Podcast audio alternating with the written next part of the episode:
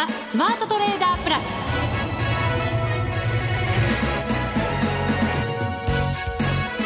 全国のリスナーの皆さんこんにちは。内田まさです。ここからの時間はザ・スマートトレーダープラスをお送りしていきます。まずはこの方にご登場いただきましょう。国際テクニカルアナリスト福永博之さんです。こんにちは。よろしくお願いします。よろしくお願いいたします。はい世界が注目していたと言ってもいい、はい、FOMC そうですね。今朝方はい、はい、イエレンさんの、はい、発言もありまして終わりましたけれども。そうですね、はい、まああのどちらかというと荒れたのは為替市場でしたかね。そうですね、株はね、すごく強い動きをアメリカ市場は示していたわけですけれども、そうですよね、はい、あの実質その注目されていた声明文の中にですねえー、辛抱強くという言葉これが、まあ、削除されて予定通り予定通りいいですね。ですね、ええ、ところがその後の会見であのー、なんかもうめちゃくちゃハト派的な発言を繰り返し。もうどっちやねん関西人じゃないんですけど。ねそんな感じでしたよね、はい、そんなふうに言いたくなりますよね。ということでマーケットは、まあ、結果的にですけども、まあ、ドル円はその会見の流れがこうね発言があのいろいろ増えてくるに従ってえーまあ、株価的にはこう下落基調になるっていう流れになりましたから、うん、まあ、そう考えますとドル円実際にあのちょっとこう2月の高値も割り込んだりとかしてるんですよね。はい、はい、なので2月の高値、はい、安値、えー、ああのドル円の高値ですね。はい、はい、ということで、うん、えーとまあ、価格で言いますとですね、あの12月のこちら11あ失礼あの2月の11日ですね、はい、2月の11日につけていた、まあ、これまでの高値なんですけど、うん、これが、えっと、120円の47銭とかっていう水準なんですけどね、はいまあ、これを割り込んだ水準になってしまったってところですよね。今日今盛り返してはいるんですけど、まあ、実質的に今日のニューヨークでどこまで戻せるかですよね、今日、まあ、今の時間からするとヨーロッパ時間になっていきますけども、はい、まあ、そういったところで、えーまあ、5日線割り込んじゃってますから、えー、そこまで戻せるかどうかっていうですね、流れとしては、ちょっと、意に反して円高、ドル安傾向になってきてるっていう、はい、なんかそんな感じになってますね。はい、この後のコーナーでも詳しく伺っていきます。さて、この番組では、さらに個人投資家に近い番組を目指して、FX 取引をしている個人投資家の皆様にご出演いただきまして、その手法だとか、相場見通しなどについてお話を伺ってるんですが、今回はなんと FX 投資で、たった9ヶ月で50万円を1000万円にした大学院生。素晴らしい。今話題の田畑翔太さん、はい、ご登場でございます。楽しみですね。楽しみですね、はい、はい、さあそれでは番組進めていきましょう。この番組を盛り上げていただくのはリスナーの皆様です。プラスになるトレーダーになるために必要なテクニック心構えなどを今日も身につけましょう。どうぞ最後まで番組にお付き合いください。この番組はマネックス証券の提供でお送りしますスマートトレーダー計画よーいドンザ・スマートトレーダー計画よーいドン。このコーナーでは福永さんに足元の為替、そして株式市場について分析いただきましょう。まずドル円ですが、現在は120円台。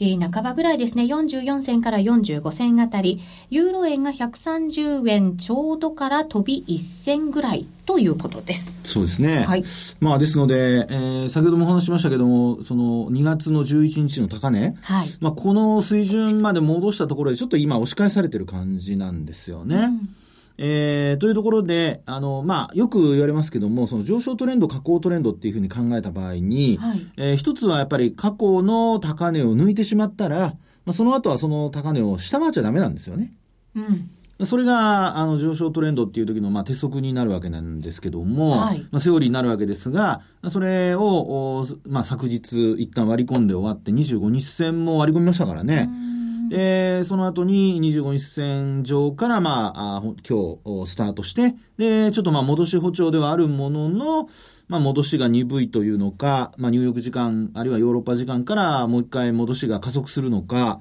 ちょっとあの気になるところではありますよね。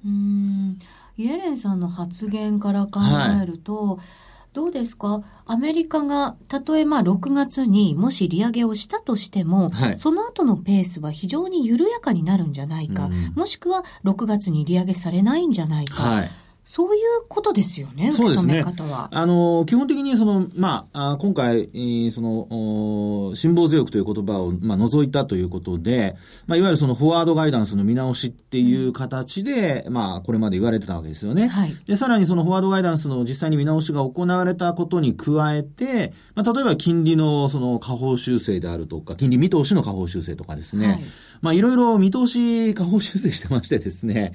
ですから、そのあたりが、まあ、あの、実質その言葉は削除されたものの、なんだ、削除したけど、結果的にその、まあ、2ヶ月後に、えー、こう、利上げっていう話がですね、もうなおさらなんか遠のいたっていうような、うん、なんかそんな形になってしまってますよね。はい。それでまあ買われていたドルが一気に売られたという。そうですね。はい。ですから、まあ、この状態でですね、あの、マーケットのその心理状態というか、センチメントを考えると、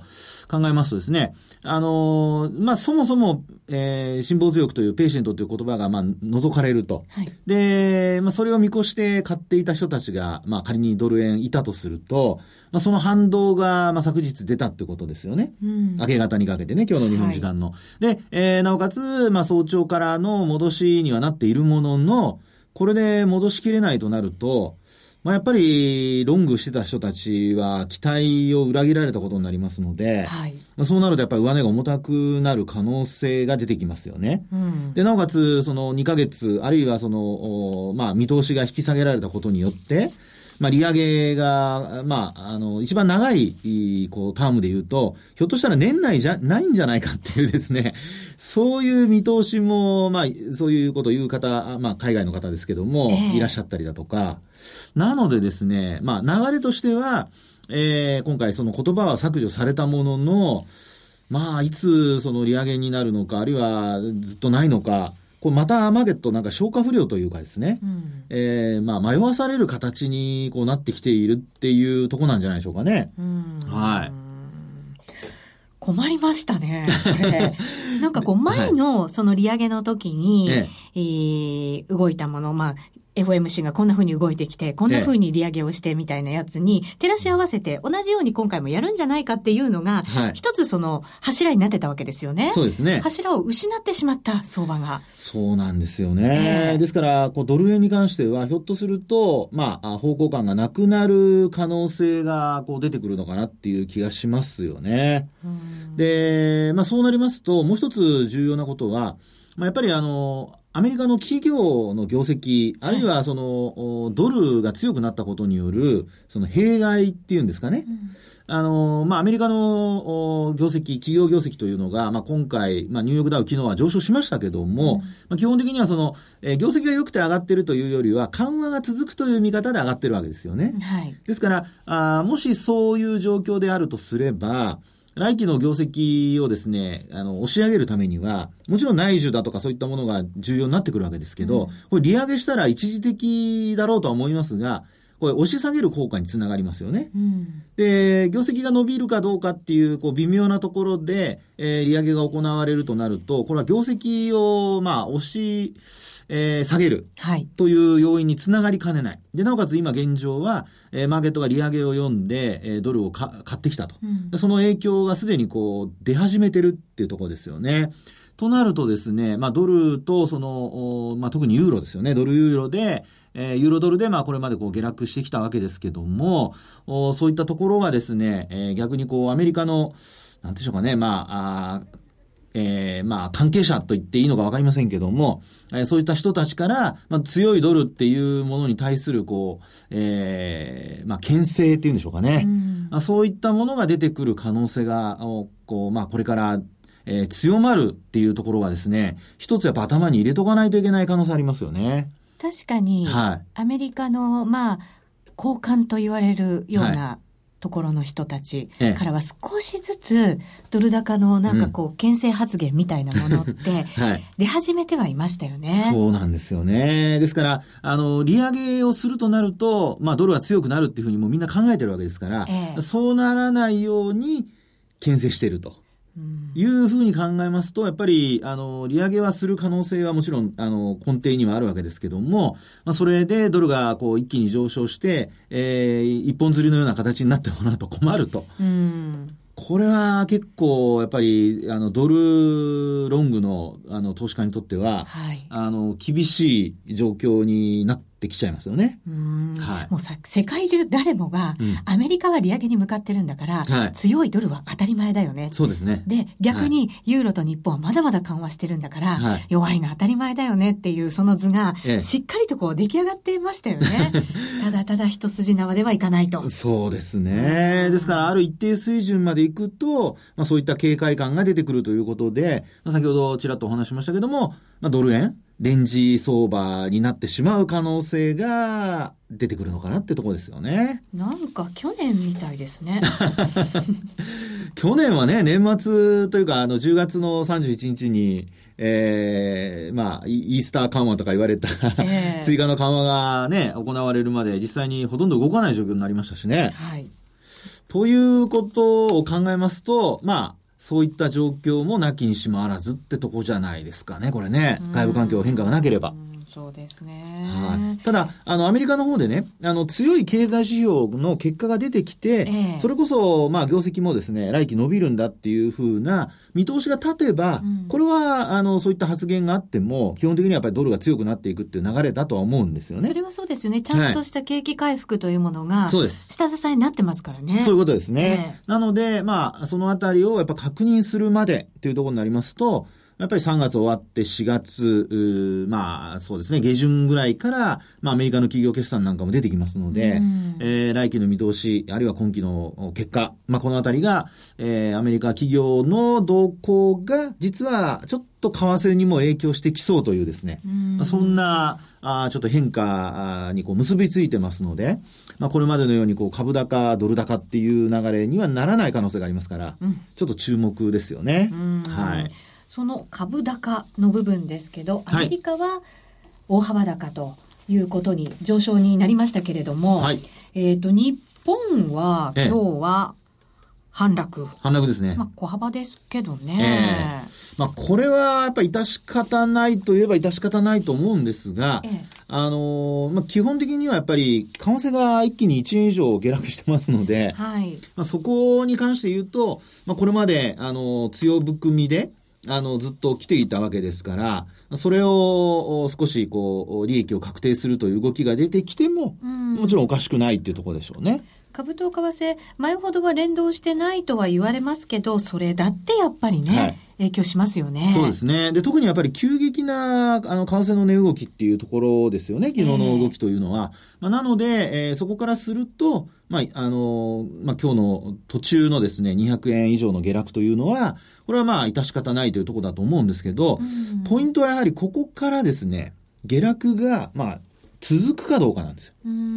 日経平均トピックスともに今日下髭長い感じになって、はい、下値ではもうしっかり買いが入ったなっていう、そんな動きでもあるわけですよね。そうですね。まあ一つにはやっぱりあのドル円が戻したっていうね、先ほどからお話してますように、うん、あのドル円の影響で日経平均株価先物が売られたりっていう流れになっていたと、まあ想定するとですね、はい、ドル円が戻したことによって、えー、日経平均株価も、まあ、下髭をつけて戻した形になっているってことですよね。うん、で、あと、もう一つ、今日の、あの、ポイント、株式市場で考えますと、あの、引き続き、売買高は増えないものの、はい、売買代金が今日はですね、昨日が2兆5000億円ぐらいだったんですよ。で、今日はですね、なんと2兆9000億円ぐらいまで膨らんでるんですね。そうなんです。3兆円近くまでいってますよね。はい、S q 除いたら久しぶりじゃないですかそうですね。で、あと、売買高も昨日は20億株ちょっとだったんですが、今日は22億株。うん、ということなんですが、まあ、あのー大体まあ1対1の比率っていうふうに考えて、これまで、まあ例えばそうですね、あの今年の初めぐらいは見てたわけですけども、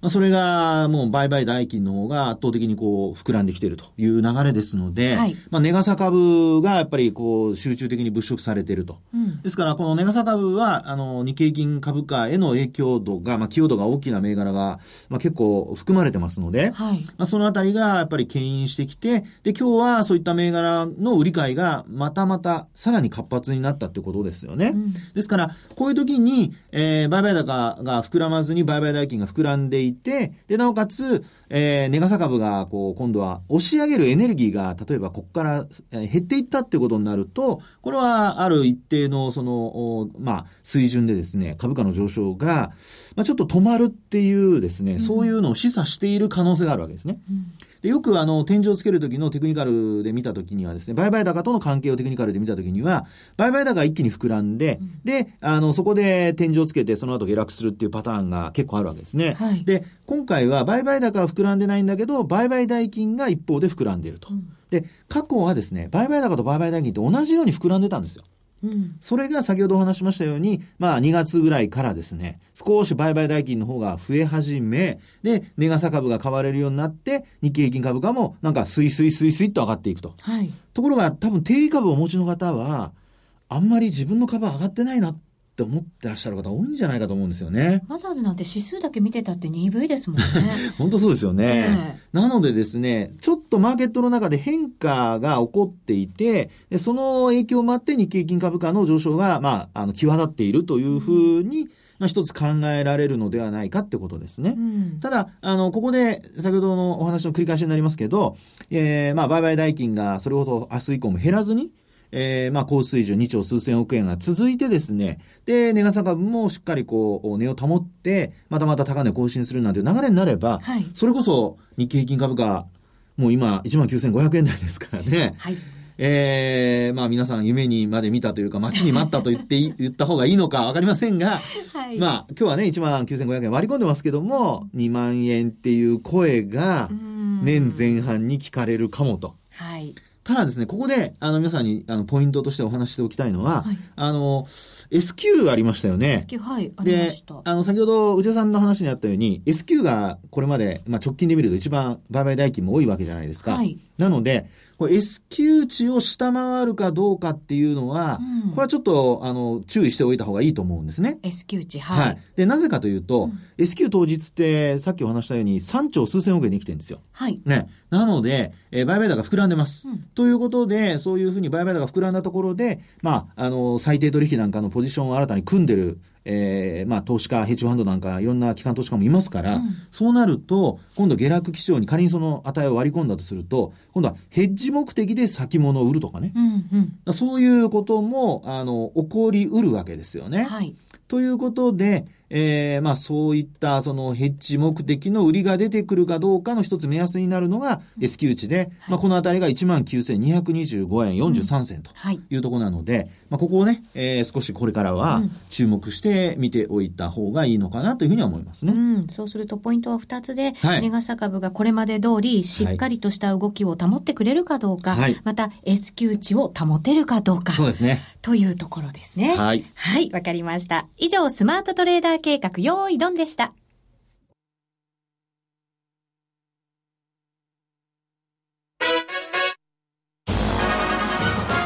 ザ・スマートトレーダープラス。今週のハイライト。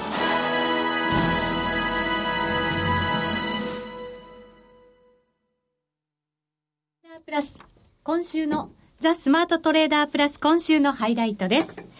さて、ここからはゲストの方をお迎えいたしましょう。先ほどもご紹介しましたが、なんと FX 投資でたった9ヶ月でですよ。はい。50万円を1000万円にした男。いいですね。ね羨ましいですよ。その名も、田畑翔人さんです。こんにちは。こんにちは。よろしくお願いいたします。よろしくお願いいたします。ますはい。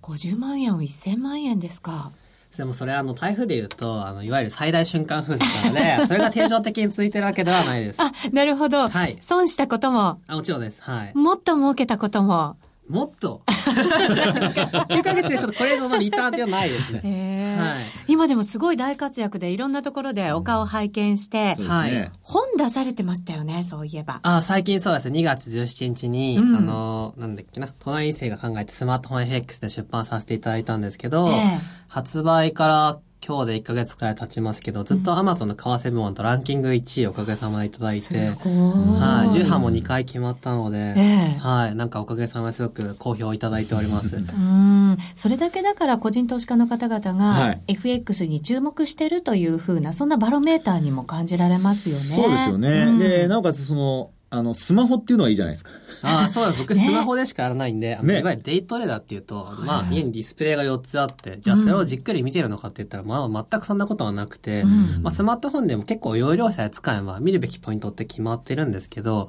まあ、なんとかうまく、ある程度はやれるんですね。うん、え、その見るべきポイントが知りたい。いいとこつきますね。まあ、あの、書籍の中には詳しく書いてあるんですけど、はい、まあ、大まかにこう抽出していると3つあると思っていて、3つ、はい。はい、1つは、まず時間帯によって値動きの特性ってあるんですよね。日本時間とヨーロッパ時間とアメリカ時間とかそういうやつ。あそうですね。うん、まあ、それもありますし、あとは、はい、例えばじゃあ東京時間を、じゃあ9時から15時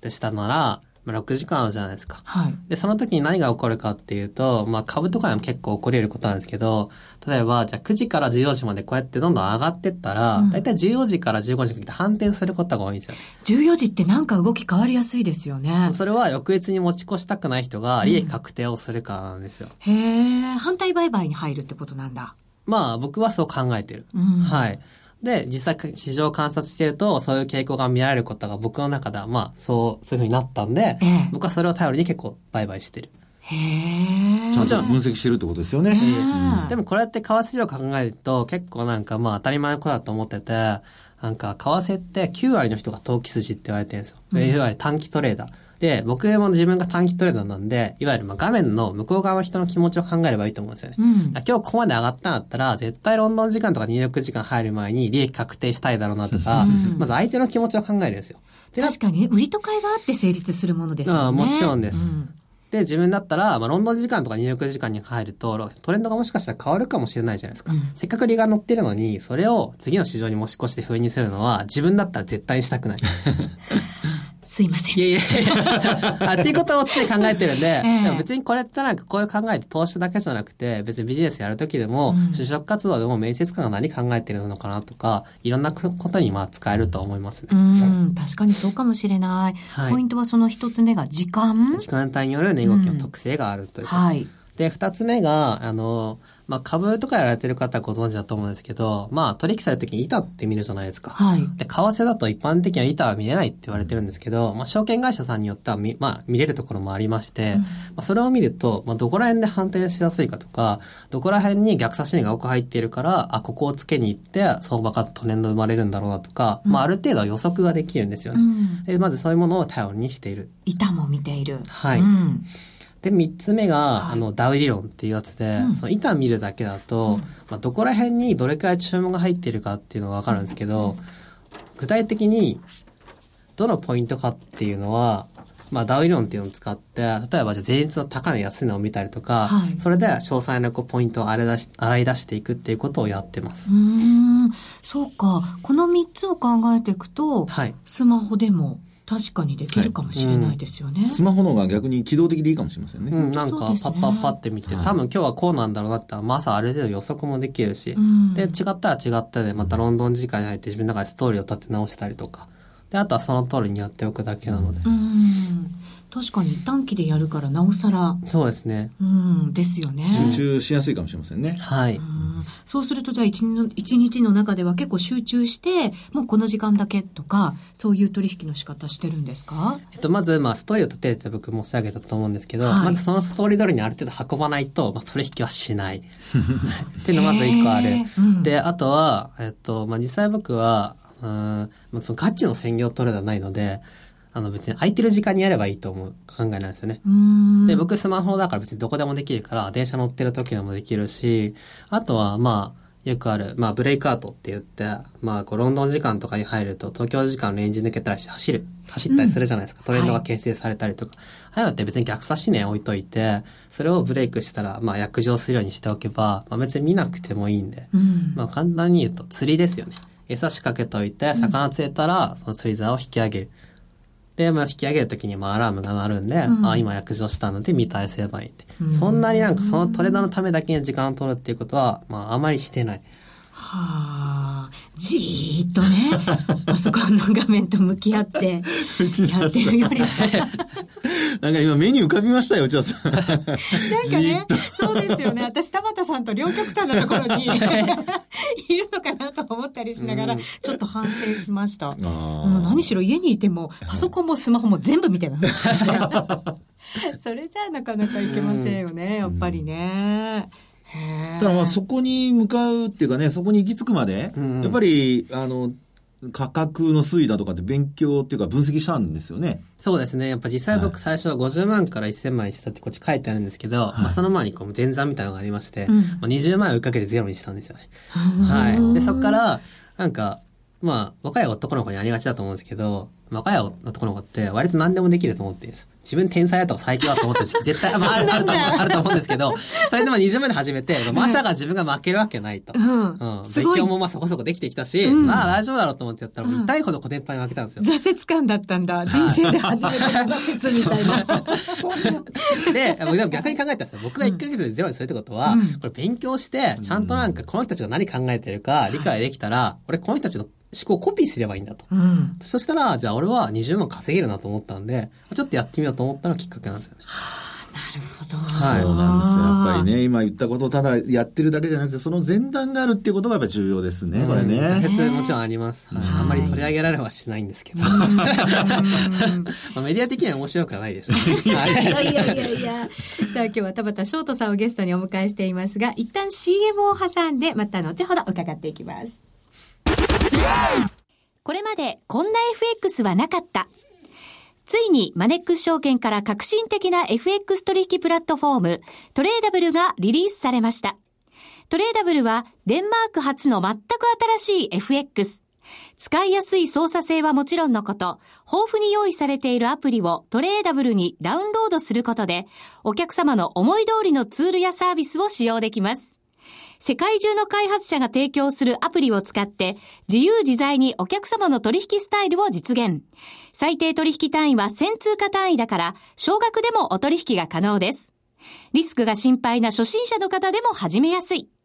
また、米ドル円やユーロ円などの主要通貨から高金利通貨の5ドル円や南アフリカランドまで豊富な13種類の通貨ペアを取り扱っています。講座解説のお申し込みはパソコンやスマートフォンからマネックス証券で検索。まずはトレーダブルの使い勝手を堪能してみてください。今すぐお申し込みを。トレーダブルのお取引に際しては、証券総合取引口座とトレーダブル口座の開設が必要です。FX 取引では元本損失、元本超過損が生じる恐れがあります。お取引の前には、当社ウェブサイトに記載の契約締結前交付書面などを必ずお読みください。マネックス証券株式会社金融商品取引業者関東財務局長金賞第165号。さて今日は FX 投資家の田畑翔人さんをゲストにお迎えしています。田畑さん、ドル円どっちに向かっていくんでしょうね？まあドル円は多分円安だと思うんですけど、うん、まあ今一応見てて面白いなと思うのはユーロドルなので、うん、まあなんか、まあ今日の FOMC でだいぶまあ上に上がりましたけど、はい、まあ上がったら上がったら、まあ絶好のリバイになると思うんで、はい、まあ1.0目指して、うん、まあ今年中に下落していくのかなとは思ってますね。なるほど。私も楽しみにしていよう。はい、では本のタイトルをもう一度。あ、えっと、最近出版した書籍が、奏者からの東大院生考えてスマートフォン FX っていうので、はい、まあ、今日こうお話しさせていただいたことを、まあ、詳細に書いてあったりだとか、はい、まあ、あとその初心者の方もわかるように、こう、すごく噛み砕いて書いてあるので、うん、まあ、ぜひ、その読み物としても面白いので、まあ、ぜひ、こう、ご購入を検討していただけると ありがたいです。はい、田畑さん今日はありがとうございました。はい、ありがとうございました。さあ、あっという間にお別れのお時間です。今日の担当は、福永博之と内田まさでお送りしました。それでは皆さん、また来週ま、来週この番組はマネックス証券の提供でお送りしました。